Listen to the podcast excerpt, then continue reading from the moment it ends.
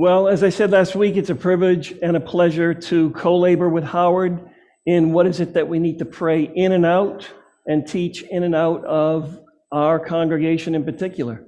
And so this is Healthy Messianic Community Grounded in Shalom, A Way Forward, Part Two. I encourage you to see Part One because it's a, a set that belongs together. And I'd like to just open with this passage.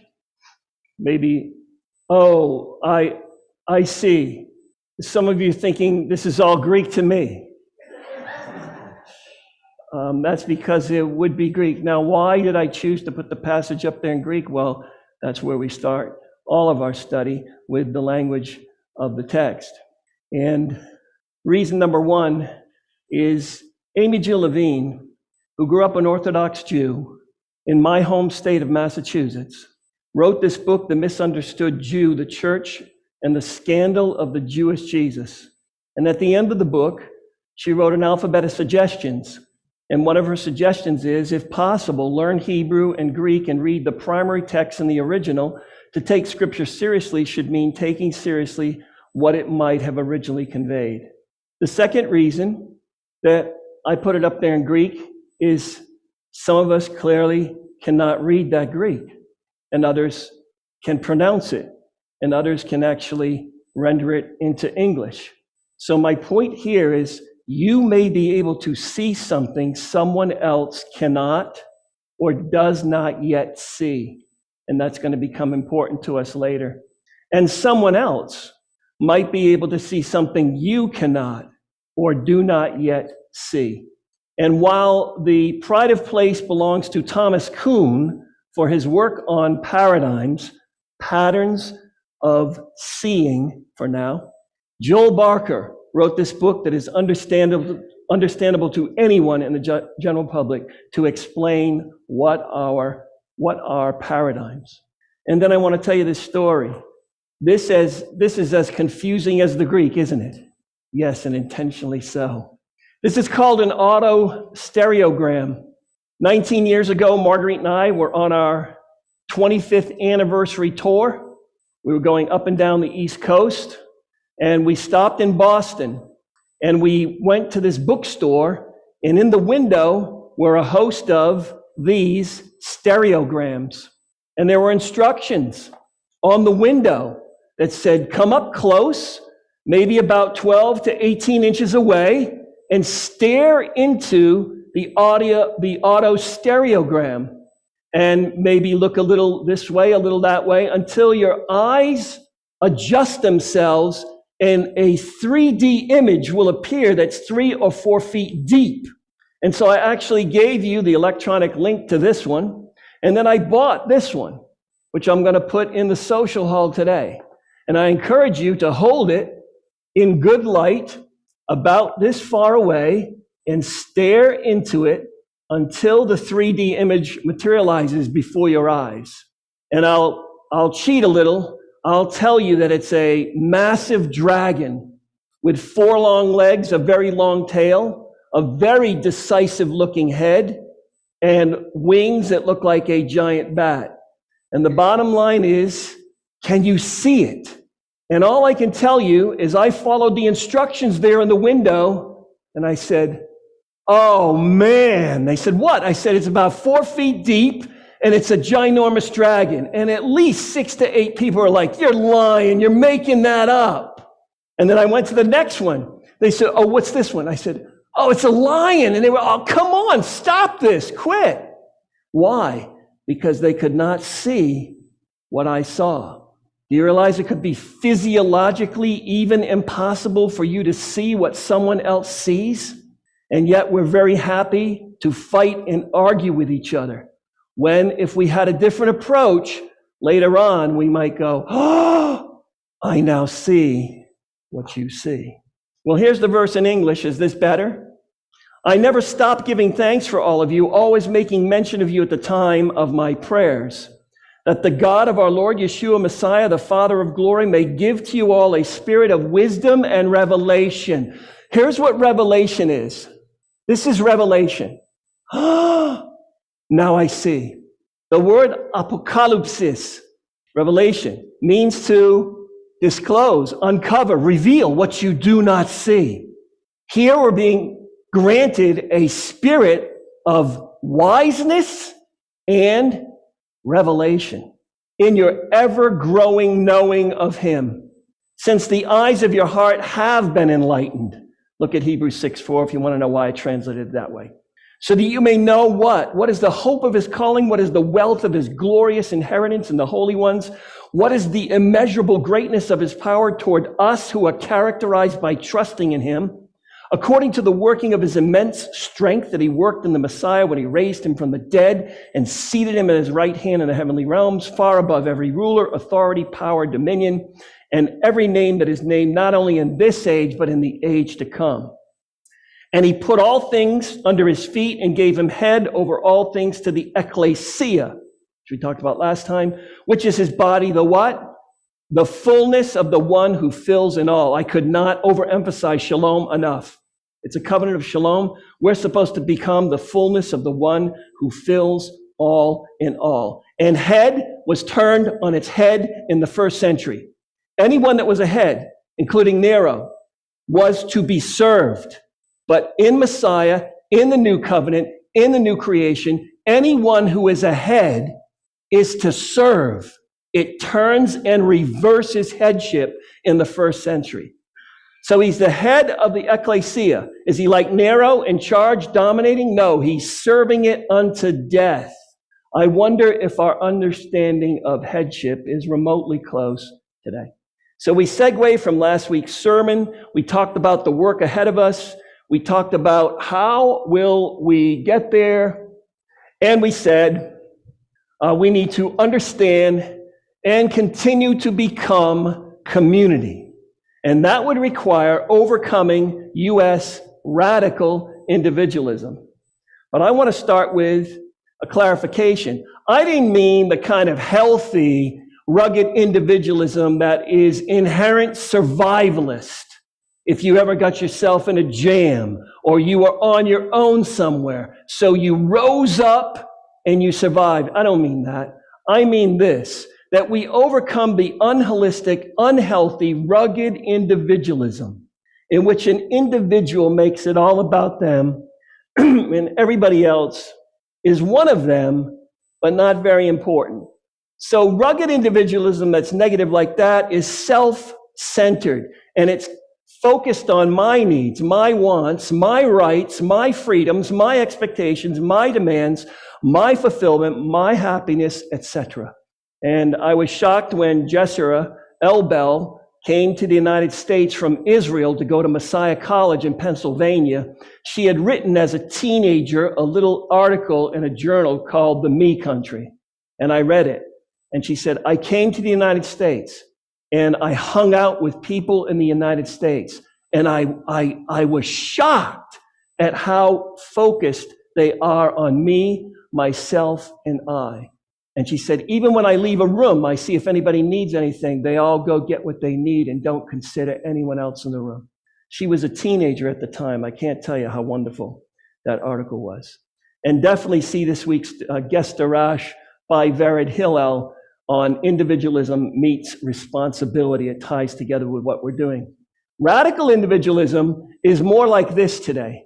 Radical individualism is being celebrated. In fact, the more radically individual you are, the more it's being celebrated to the point where people can be whatever they think or imagine they are.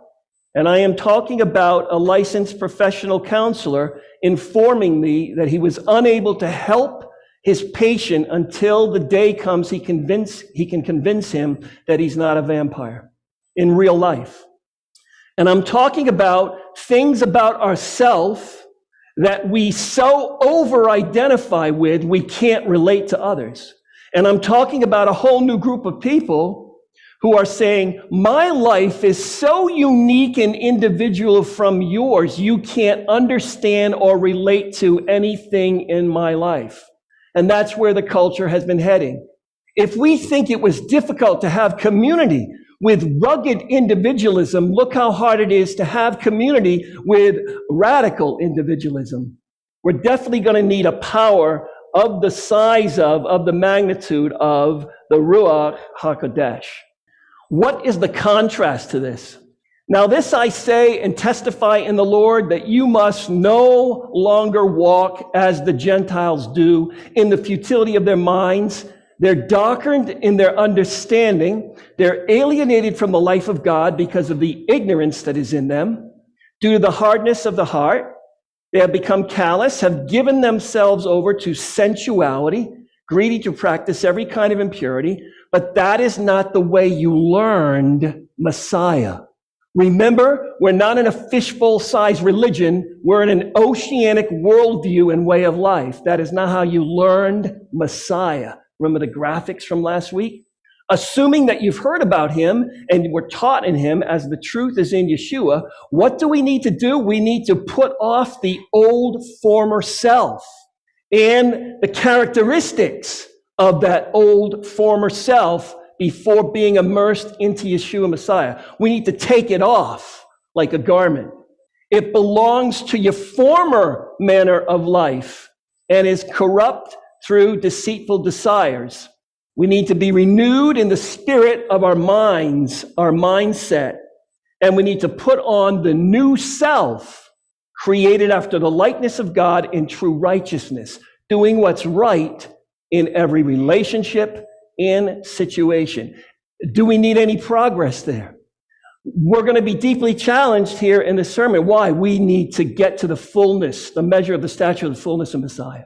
And so that means we need to look and examine ourselves and ask God to search us and find any harmful way in us. And that includes starting at the family unit home. Anything there that needs improvement? How about in the marriage? I'll say more about this. Put on the new self. Having put away falsehood, let each one of you speak the truth of his neighbor. For what reason? We're members of one another. I wasn't exaggerating last week. If we're the wilderness generation, we hurt ourselves, we hurt our fellow followers, and we hurt the shepherd of the flock. Caution. Let us truly put on the new self, and please let us know the difference between what it means to be in Messiah for 60 years or what it means to repeat year one 60 times. I learned that lesson from a professional colleague in my first career in healthcare. When one day he asked me, What about that person? Can we put them here? And I said, Have you talked to them? Do you see the level of the processing of what we're doing? What is that? He said, I'll tell you what that is. That's repeating year one 50 times.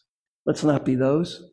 But to each one of us, but to each one of us was granted, gracious giftedness was given according to the measured gift of Messiah.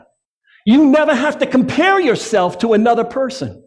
You never have to feel inadequate compared to someone else in the community of the followers of Yeshua Messiah. Why? We all have a diversity that came from the hand of God through Yeshua the Messiah. I left out, by the way, the verses. See the dot, dot, dot? That would take 1.5 hours to exegete, and I didn't think you wanted to get out at 4.30 today. And he himself gave some as apostles, some as prophets, some as evangelists, and then it's some as shepherds and teachers. And the Greek construction of shepherd and teachers there, shepherds and teachers, is such that all shepherds must be teachers, but not all teachers are shepherds. Sounds like Howard and Henry to me.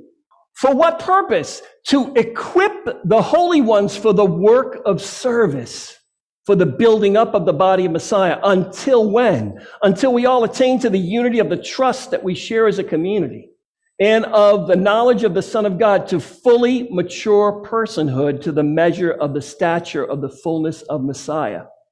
As a result, we're not supposed to be infants any longer who can be tossed and blown around by every wind that comes from teaching with deceitful scheming and the tricks people play to deliberately mislead others.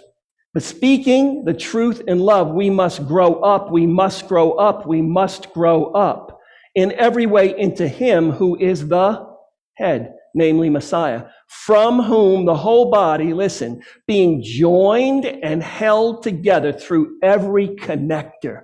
Translations usually use ligaments. It's probably not that specific. It's everything that's in that human body that keeps it connected. every connector with which it is supported, according to the proper working of each individual part. Yeah, we need the proper working of each individual part because that causes the body to grow so that it builds itself up in love. I recommend this book of reservations. It's all about diversity and unity, but according to God's gifting and ordering of diversity, not the diversity being created by people who are not focused on God's gifting and ordering of diversity. And that's why in the community of Messiah followers, when we have ethnic groups, we have no problems with each other because the whole plan of God in history is Jewish particularism with the universal horizon of every tribe, tongue, people group, and nation being together, loving Yod Vav He, the one true living God, and the one he sent, Yeshua Messiah, John 17, 3. So despite a few terminology or related issues, I highly recommend that book. And I want to segue into something that I want to expose and reveal and unveil and have an apocalypse about in case we haven't had this revelation yet. And this is the unholistic, unhealthy fragmentation and compartmentalization that, uh, that I myself spent decades living. I spent decades living until I came to the holistic, shalom based, messianic Jewish worldview and way of life. I live this way. I don't deliver part two as someone holier than thou. I deliver part two of someone who lived it too long and has to come clean in this detox sermon. And I picked three of them. So what these spheres would be is all the separate compartments of life in which we live our life, fragmented and disconnected. And I picked the big three. Work, politics, and religion. Why is it said that we can never talk about politics and religion? Because we're a new creation in Messiah, in the new covenant, and there's something wrong with our politics and our religion. The politics is lived over here, such that you could be a bad boy or girl all week lobbing hand grenades into other camps, splitting the whole world into two, so that you're either red or blue or conservative or liberal or whatever, and then you demonize the other all week long. And then on Shabbat, let's face and let's say the Amidah. And then let's close with when all idolatry is banished from the earth. And then let's go down the hall and pretend we have a unity. But the only unity God is blessing is when brothers and sisters dwell together in unity. And it's like the oil flowing down the beard of Aaron, a beard that beautiful I would have imagined, my brother. The kingdom of God has its own inherent politics. If you're a new creation in Messiah, you adopt that and then you engage the politics of the nations you live in, and it's all revalorized and reprioritized. What happened in the last two elections? Politics imposed on another compartment of life, the fishbowl religion instead of the oceanic worldview and way of life. And then there's work. I can't tell you how many times in my first career I went to work and was accused of being a different person there than I was out of work. Why? I never had the integrated whole. I never had shalom. I lived in separate compartments. My being was fragmented. My living was fragmented. My thinking was fragmented. My speech was fragmented. You only got a part of me. And so this happened in the last two elections. Politics took over the religion. And even the United States, by many, was confused as the kingdom of God. This cannot be us. We're the community of Messiah followers. Here's the contrast a holistic, healthy, integrated, messianic Jewish worldview and way of life in which every aspect of life is revalue, revalorized. Its value is checked again by the fact that I got a kingdom transfer out of the kingdom, the domain of darkness, into the kingdom of the Son of His love, Colossians 1.13. And everything gets reprioritized. So there's not a bunch of spheres that one minute I'm over there with no connection to this, and one minute I'm at work with no sense that I'm even a Messiah follower, and behaving in a way that conveys to everyone I'm not a Messiah follower, and then I show up on Shabbat and holy, holy, holy. It has to be integrated into a holistic, healthy, messianic Jewish worldview and way of life. I couldn't have found, found a more satisfying uh, graphic for this piece. At the beginning of my Fortune 500 career, in, in three years' time, I was in charge, the highest level of that company. And one day, an employee pulled me aside in the locker room and said, Can I talk to you for a minute? I said, Sure. She said, Last night when we hung out with you, you were fun and engaging and friendly and warm. And, and she listed all these things. But when you walk through these doors, you're an entirely different person. The pressures of this company, the responsibility you have, the numbers you have to reach, the dollars you have to sell. You know, the company has to make X number of millions a day, right? You're a whole different person. I was stunned. I did serious business with God for decades about this. And so the green is to represent transformation happening as everything is revalorized and reprioritized. And the blue is what remains to be transformed. And we just continue to live into the new creation until we're fully transformed. At the end of my career at that company, an employee pulled me aside and said, Hey, we've been going out for years and now you're leaving. I got to say, uh, I have one compliment for you. I said, What is it? They said, No matter where we meet you, the grocery store, at the office, in the heat of overtime, uh, at a concert, at dinner, you're the same person. You're the exact same person. I just pray it doesn't take you decades to have that transformation take place so you're the same person. And the wake that you leave behind you is not damage, but oh my God, what is it you're involved in that you're this way everywhere in life? Because that's the way it is now. Common Judaism means the Judaism as a worldview and way of life, not a religion, that the Jewish people, irrespective of the sect they were in in the first century, had together. They negotiated their rights to live out the Derek Adonai in the Roman Empire. They negotiated their rights so that they didn't have to worship the emperor as God, for example. They didn't have to give a sacrifice to Zeus, for example. Common Judaism's negotiations with the Roman Empire regarding its responsibility to live out its way of life is a model for us, even though we're not remotely in an empire like Rome. In fact, our empire is compared to the Venetian Empire. He has rescued us from the domain of darkness. He's transferred us into the kingdom of the Son that he loves. We've had a kingdom transfer.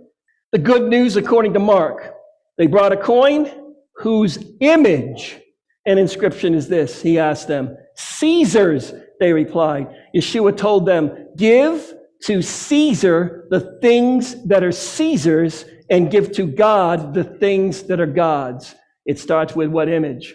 Thank you. Thank you. It starts with the image. The image on the coin and the fact that we're made in God's image. Give the image on the coin and the tax to whom it's due. Give the image of God to whom it's due, God.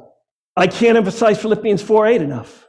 Finally, brothers and sisters, whatever is true. This is during the reign of Nero. Paul tells Philippians, Whatever's true, whatever's honorable, whatever's just, whatever's pure, whatever's lovely, whatever's commendable, if there's any moral excellence, if there's anything praiseworthy, you can add the word civic there somewhere. Dwell on those things. Dwell on those things. That's how we negotiate in such an empire. I've been studying for shalom for like two years now. I want to see who has the most holistic understanding in the cosmos and I stumble across the work of David Bohm, a physicist, a dialogue advocate, and a philosopher. He died in 1992. In this book, he developed a theory of quantum physics in which he treated the totality of existence as an unbroken whole. Does that sound like he's reading the Tanakh? He says humanity has always been seeking wholeness mental, physical, social, individual. It's instructive to consider that the word health in English is based on an Anglo Saxon word, hale, meaning whole. That is, to be healthy is to be whole, which is, I think, roughly the equivalent of the Hebrew shalem. This is Bohm, not Henry. Likewise, the English holy is based on the same root as whole. All of this indicates that human beings have sensed always that wholeness or integrity is an absolute necessity to make life worth living. Yet over the ages, what has humanity done? Generally lived in fragmentation. We expose the reason why in this sermon being guided by a fragmentary self worldview. A person acts in such a way as to break themselves and the world up so that all seems to correspond to their way of thinking. Each person thus obtains an apparent proof of the correctness of their own fragmentary self worldview. This is a physicist speaking. Though, of course, they overlook the fact that it is they themselves, acting according to their own mode of thought, who have brought about this fragmentation that now seems to have a life of its own, independent from their will and desire. Thus, shalom and solidarity via unity in the Ruach HaKodesh cannot be overemphasized. Wholeness, completeness, soundness, sufficiency, satisfaction, harmony, peace, community, health. Work out your own community health is what the text says. Solidarity, a holistic unity of interests, responsibilities, objectives, and standards in the community. Derek Adonai, way of the Lord.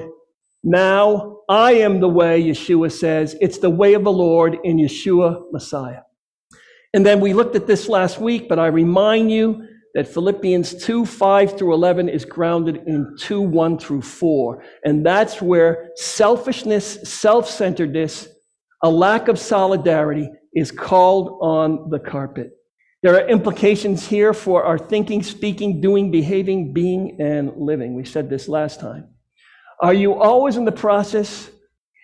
Thank you for laughing. Are you always in the process of this download? Is transformation always downloading?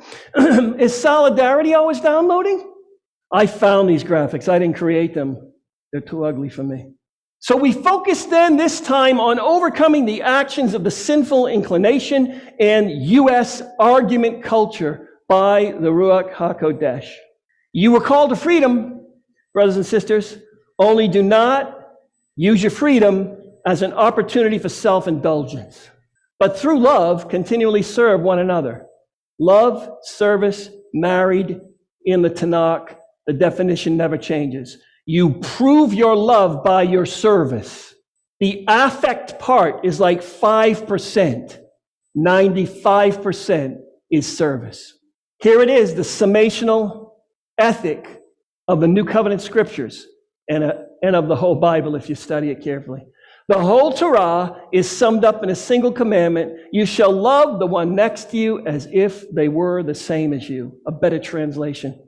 However, if you continually bite and devour one another, be careful that you're not consumed by one another. That is what is happening in the United States. Biting, devouring, consuming one another. We cannot be part of this. They have to look at us and go, how do they do it? How are they not behaving like us who are biting and devouring one another until we consume each other? Well, it clearly lays out how. I say walk. Like in the, how's your walk? That's the word. How's your walk? Walk by the Spirit, and you will not carry out the desire of the sinful inclination. For the sinful inclination has desires that are opposed to the Spirit, Ruach, and the Ruach has desires that oppose to the sinful inclination. And they're in what? Opposition to each other. So you cannot do what you want. And we don't read the last verse because that's another half hour of explanation. But notice it's all lit up that this whole thing is grounded in serving one another in love and Deuteronomy 19:18b. Let's spell it out because the text does. The actions of the sinful inclination are obvious. You know, this is written to Gentiles, right? And they flooded a Jewish movement that grew up with the Tanakh. So guess what the first sin on the list is, even though this is not a hierarchy? Porneia. The first letters spell the word porn. Porneia. That's what they bring to the table, the Gentiles. So that's something that needs to flee the movement. Flee immorality. That should have been a Bible verse, huh? Flee immorality. Yes, some got that exegetical humor. Here they are sexual morality, moral impurity, promiscuity, idolatry, sorcery, hostility, strife, jealousy, outbursts of anger, selfish ambitions, dissensions, factions, envy, drunkenness, carousing, and things like these, of which I forewarn you. Tell me this doesn't send a shiver up your timber if you know that metaphor. As I have forewarned you, those who are habitually characterized by practicing these things will not inherit the kingdom of God. Is that serious enough a word for us? Those who habitually practice such things will not inherit the kingdom of God. Notice this. There's 15 listed actions of the sinful inclination. There's 15. Thank you. There's 15 of them, and eight are interpersonal conflict problems. 53.33%, Jeff Rubenstein, for numbers' sake, are interpersonal conflict problems. They're works of the sinful inclination that prove we are devoid of the Spirit of God. He goes so far as to warn them that those who habitually live that way will not inherit the coming fullness of the kingdom of God. Interpersonal conflict, a particular pertinacious pro- progressive problem in the US. Yes, that's four P's. That is alliteration. This book was written in 1998. I'm embarrassed to say that I just wrote her last week and said, Deborah, I cannot tell you how this content is worked in our hermeneutics course, our art and science of interpretation course but never have I read your amazing book. And had I read it, it'd be in there. And guess what? It's now in there. Particular, very specific, pertinacious. It's like it's incurable, progressive. It keeps growing like a cancer. And it's a problem in the U.S. Chapter one is called Fighting of Our Lot, Fighting for Our Lives, which should mean fighting to survive. It means we're busy fighting with each other for our lives. Nearly everything is a war or battle. These are all her points. Attack and opposition dominate. War or battle metaphors dominate. Nearly everything is reduced to two sides because we know that 100% of everything in the universe and all issues only have two sides. Thank you for laughing, Peter. I'll be blessed till I die for that. Nearly everything is reduced to two sides. Dichotomies dominate. Hyperpolarization dominates. Polarization, like magnets that repel each other. All you have to say is one wrong word and you're demonized. Demonizing the other side dominates. Her book is laden with a discussion of demonization. Knee jerk reactions dominate. Debate has dominated over dialogue, except for, hey, why don't we sit down with the other side? Because, of course, there are only two sides to everything. We're the community Messiah followers, a new creation Messiah. We have to put a stop to this. Typically, tragically, professed Messiah followers in the U.S. during the past two elections and during the pandemic have been exposed as some of the worst culprits of this behavior. The two dominant reductionist false dichotomies were faith versus fear. Anyone that wore a mask, physically distanced, or got a vaccine by these extremist, hyperpolarized faith people was guilty of fear.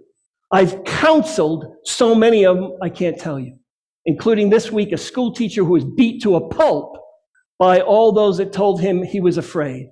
And that includes a criticism of that pastor whose video went viral that said, I could lick the virus right now and not get it because I'm a man of faith versus fear. The holistic response was Leviticus 19, 18b, and shalom making. I left you the link to some young people who wrote a very short post that, that said, This is one of the greatest tragedies of professed Messiah following, that we followed reductionist false dichotomies into faith versus fear and separated ourselves as Messiah followers so that the world thinks we're just as bad as them. That warrants a mini course faith versus fear, especially seeing it is the Jewish community that went down the path of Leviticus 19, 18b, shalom making, and pikuach nefesh, and they're right. They're more righteous than those that profess to be. And then conservative versus liberal. I owe you this one because when I arrived in South Africa to begin doctoral studies, which I never finished, but certainly wrote an 85,000 word dissertation, I was handed this book by George Lakoff called How Liberals and Conservatives Think. Now, there's a dichotomy. There's only liberals and conservatives here. But in this book, here's what he wanted to say. Do you know what the underlying metaphor is for a conservative? A strict parent. Do you know what the underlying metaphor is for a liberal? A nurturing parent. How many think they need to be both? How many think that given the situation, you have to decide right at that moment what you're facing, whether to be strict or nurturing and give some freedom. Yes? I have five grandchildren now. I still see it happening.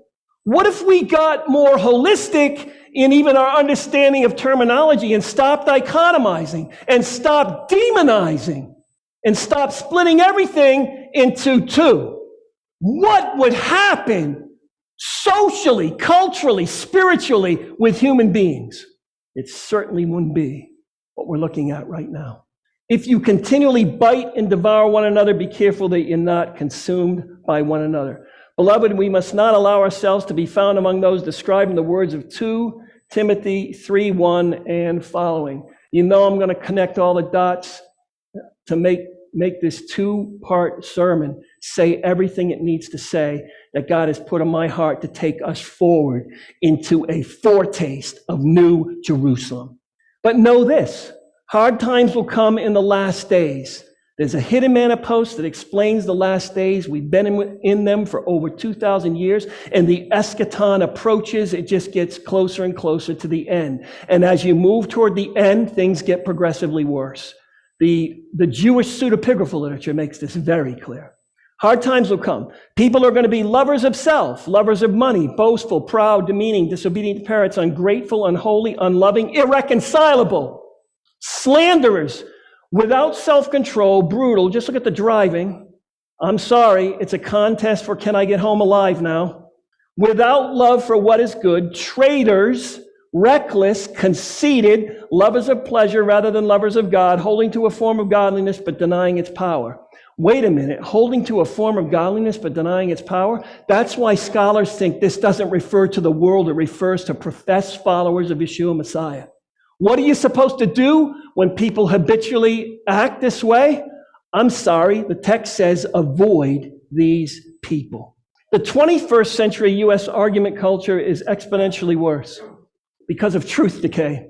Truth decay has set in in four ways an increasing disagreement about facts and analytical interpretations of facts and data, a blurring of a line between opinion and fact, an increase in the relative volume and resulting influence of opinion and personal experience over fact, a lowered trust in formally respected sources of factual information during the pandemic. Two people wrote essays to say a disproportionate number of professed followers of Messiah subscribe to conspiracy theories. The death of expertise and the campaign against established knowledge has set in. This book identifies the forces trying to undermine the authority of experts in the U.S. It makes the case that higher education is making the problem worse.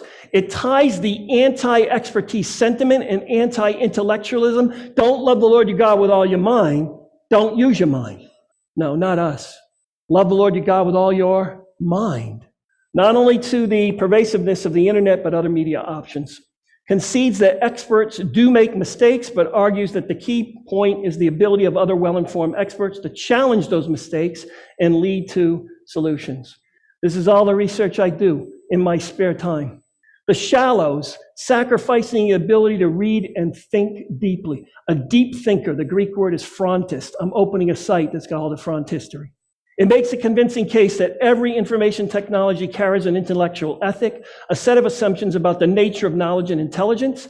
He explains how the printed books serve to focus our attention, promoting deep and creative thought. In stark contrast, the internet encourages the rapid, distracted sampling of small bits of information from many sources. Its ethic is that of the industrialist, an ethic of speed and efficiency, of optimized production and consumption, and now the net is remaking us in its own image. We're becoming ever more adept at scanning, skimming, and losing our capacity for concentration, contemplation, and reflection. Sorry, not on my watch. The contrast. I'm called to be the academic dean of MSI. We have to be the antithesis of all of this. The lodestar of shalom at the center of holistic, healthy, integrated Messianic Jewish worldview and way of life brings with it solidarity via a real unity that God can bless. There, the Lord commands the blessing. I listed them again the shalom and the solidarity definitions, and I said this time make sure it's in Messiah Yeshua. We have to overcome the actions of the sinful inclination, U.S. argument culture, truth decay, the death of expertise, the shallows. How? by the Ruach HaKodesh. This is our model 360 degrees. 360 degrees. If you start looking at everything in 360 degrees, you can learn from anyone. Even the person you think now is on the other side. You could learn from everyone.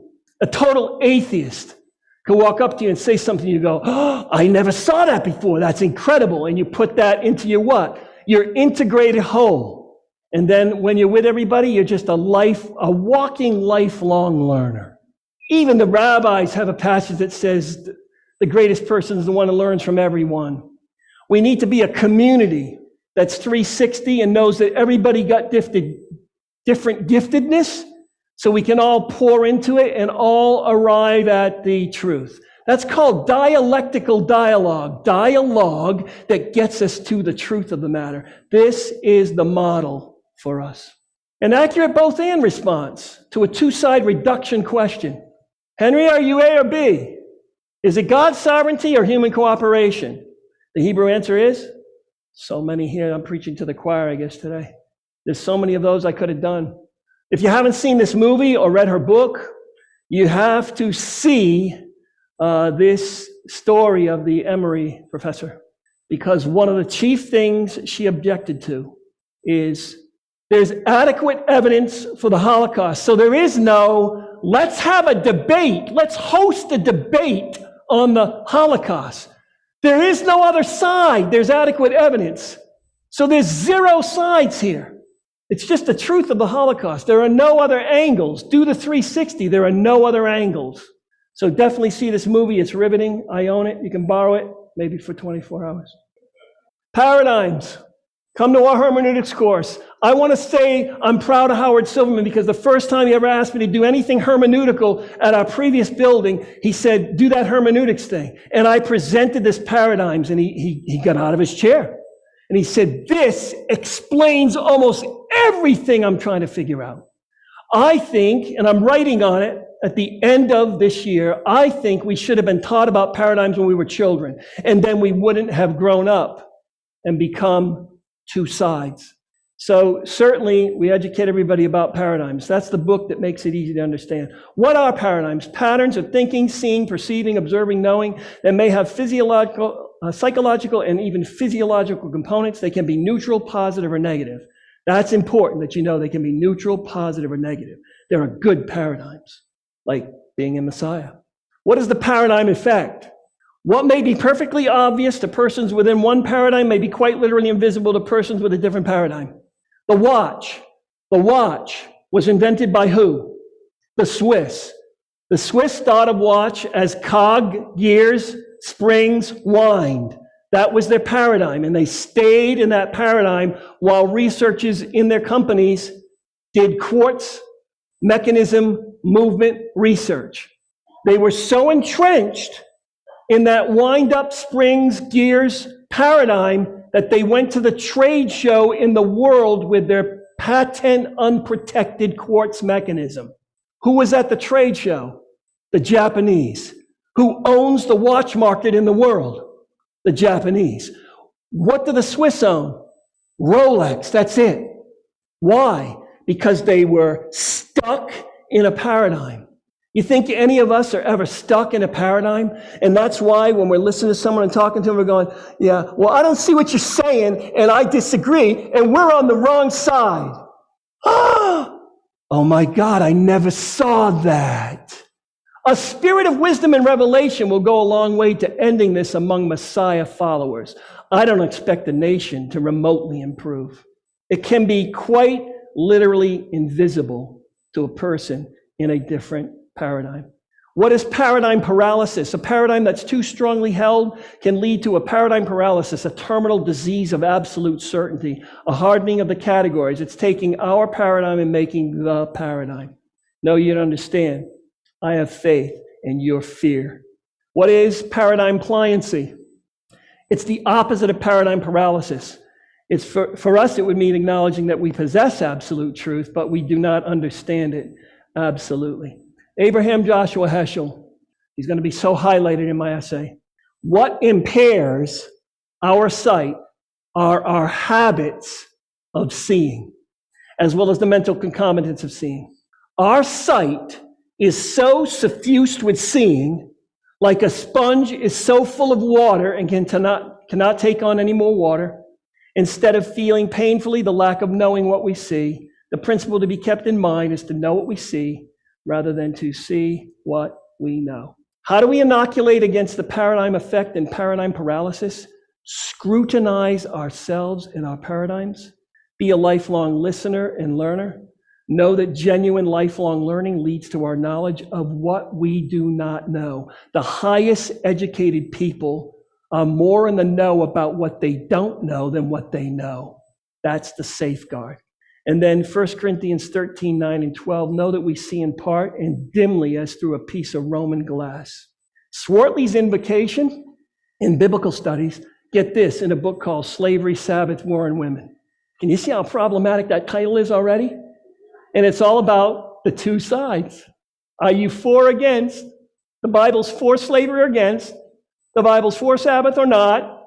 And does, there's no nuancing. No complexity, no nuancing, just is it for or against. Doesn't talk about Jews and Gentiles. No, no nuancing, no. War? Is the Bible pro war or against war? Come on, which side? Because there's only two. Let's have a war about it. And women. Oh, do they belong in ministry or not? Oh, let's fight. Come on. All right, I did a two hour uh, thing on women. Hopefully, uh, it's online. You can, you can see. Here's the invocation we can apply to our own context. Having heard the text first, the biblical text, on its terms as much as possible. We must then seek to discern its significance both personally and corporately so that interpretation becomes an event, an event of understanding. When this happens, our self in community, that's his own term, Swartley, not mine, even though that's term I use. Our self in community receives insight that may reinforce previous understandings, question our traditional perspectives, critique our social, economic, or political situations, and call for and enable major change in and among us to occur. As discernment of the text's significance leads to obedient vital response, biblical interpretation stands in the service of the larger purpose of Scripture to exert its authority over our lives. An appropriate invocation for us as interpreters might be help us, God, not to mistake the assertion of our biases and prejudices for the authority of the spirit driven word within and behind the word of Scripture. To be serious in this plea means committing ourselves to a lifelong disciplined study of the text, along with the disciplined scrutiny of ourselves and our biases as interpreters. And that was written so long ago. So we need to overcome the actions of a sinful inclination, U.S. argument culture, truth decay, death of expertise, the shallows, the paradigm effect, paradigm paralysis. How? By appropriating the Ruach HaKodesh. My final contrast. You've heard the list of the 15 works of the sinful inclination. Here is the antithesis the fruit, the produce, the crop produced by the Spirit is number one what? Love, which is service to others. If we poured it out here and we became the antithesis of this culture, what would everybody that you bump into in the course of everyday life be saying about you and your behavior? They'd want to know what the heck happened to you. Joy, joy, shalom, patience, kindness, goodness, faithfulness, meekness. Search Sam Meyer's essay on meekness. You'll never understand it the same. Self control. Against such things, there's no law. Those who belong to Messiah Yeshua have done what? Crucified the sinful inclination with its passions and desires. That means we should get to the place where we're incapable of those behaviors as we continue to be transformed. If we live by the Ruach, let us behave in accordance with the Ruach and demonstrate this crop of fruits of the Spirit and things like these. Let's not become conceited. Let's not provoke one another and never be jealous of one another. We're all uniquely gifted. Last week's conclusion revisited. This is evident. Who are the children of God and who are the children of the devil? Oh, there is a place for a dichotomy. There is a place for two sides. Here's one of them. It's for convenience sake, like setting before you life and death. So you don't have to be clueless about which one to choose. That's what was going on in antiquity when you set opposites next to each other. It was like, oh, I'm clear which one to choose. Whoever is not habitually characterized by doing what's right in all relationships and situations is not of God, nor is the one who is characterized, nor is the one who is not characterized by loving their brother and sister in Messiah. By this, all people will know that you are my disciples if you have love for one another. Do you remember this from last week? What were they busy doing? The 3,000 Jewish, the brand new 3,000 followers of Yeshua the Messiah who were Jewish. What were they doing? I call this lessons from the 3,000. They devoted themselves to teaching, apostles teaching, and to what? The kind of fellowship, the kind of participation and dialogue we should be having down the hall after this. They devoted themselves to it, to the breaking of bread and the prayers, plural. And awe came upon every person. And many wonders and signs are being done to the apostles. And all who trusted Yeshua Messiah were together and had all things common. And they were selling their possessions and belongings and distributing the proceeds to all as any had need. They all were taking care of each other so they could survive the empire. And day by day, attending the temple together and breaking bread in their homes. Our home is endlessly serving, and I'm endlessly serving in the coffee, shop, coffee shops. In fact, I overserved during the pandemic. So when he comes back, I'm going. I'm going to go rest. And day by day, look, uh, distributing the possessions, day by day, breaking bread, they receive food with gladness and generous hearts. Oneg, delight. Oneg, delight, generous hearts. Praising God, having favor with all the people. And the Lord added to their number day by day those who were being rescued from the domain of darkness into the kingdom of the Son of His love. My closing story about prayer and the Word simply this.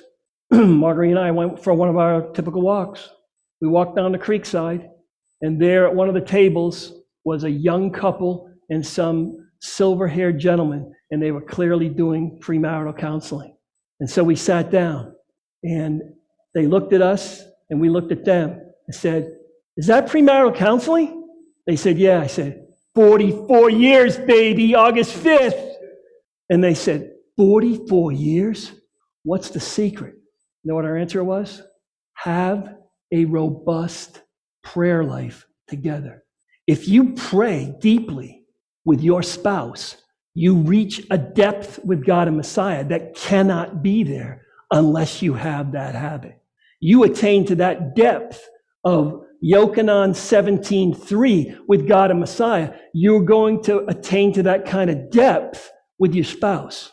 And then you're going to be able to communicate on your walks. What are the things that you do in each other's lives that seem to reek of the onions and garlic of the works of the sinful inclination. And what are we going to do about it? And you're going to find that the combination of a robust prayer life with spouse, with family, with fellow members of this community, in your oneg teams, in your chavurah, You spend time praying together, all of a sudden the transparency comes. We might even reach the book of Jacob, where you could confess your sins to one, or, one another and be healed. You never know. But if we're guilty of the works of the sinful inclination, then no one trusts anybody to tell them anything. So then later, their counselor got up and left, and we said, There are three other things that are important to a, a really good marriage. We'll tell you those now. But this is only good for married couples. This has to be done in private chambers. So we'll tell you those three some other time. And then the word. It's James Kugel, retired in Israel, that in his book about scripture said, I'm just going to start making random observations now.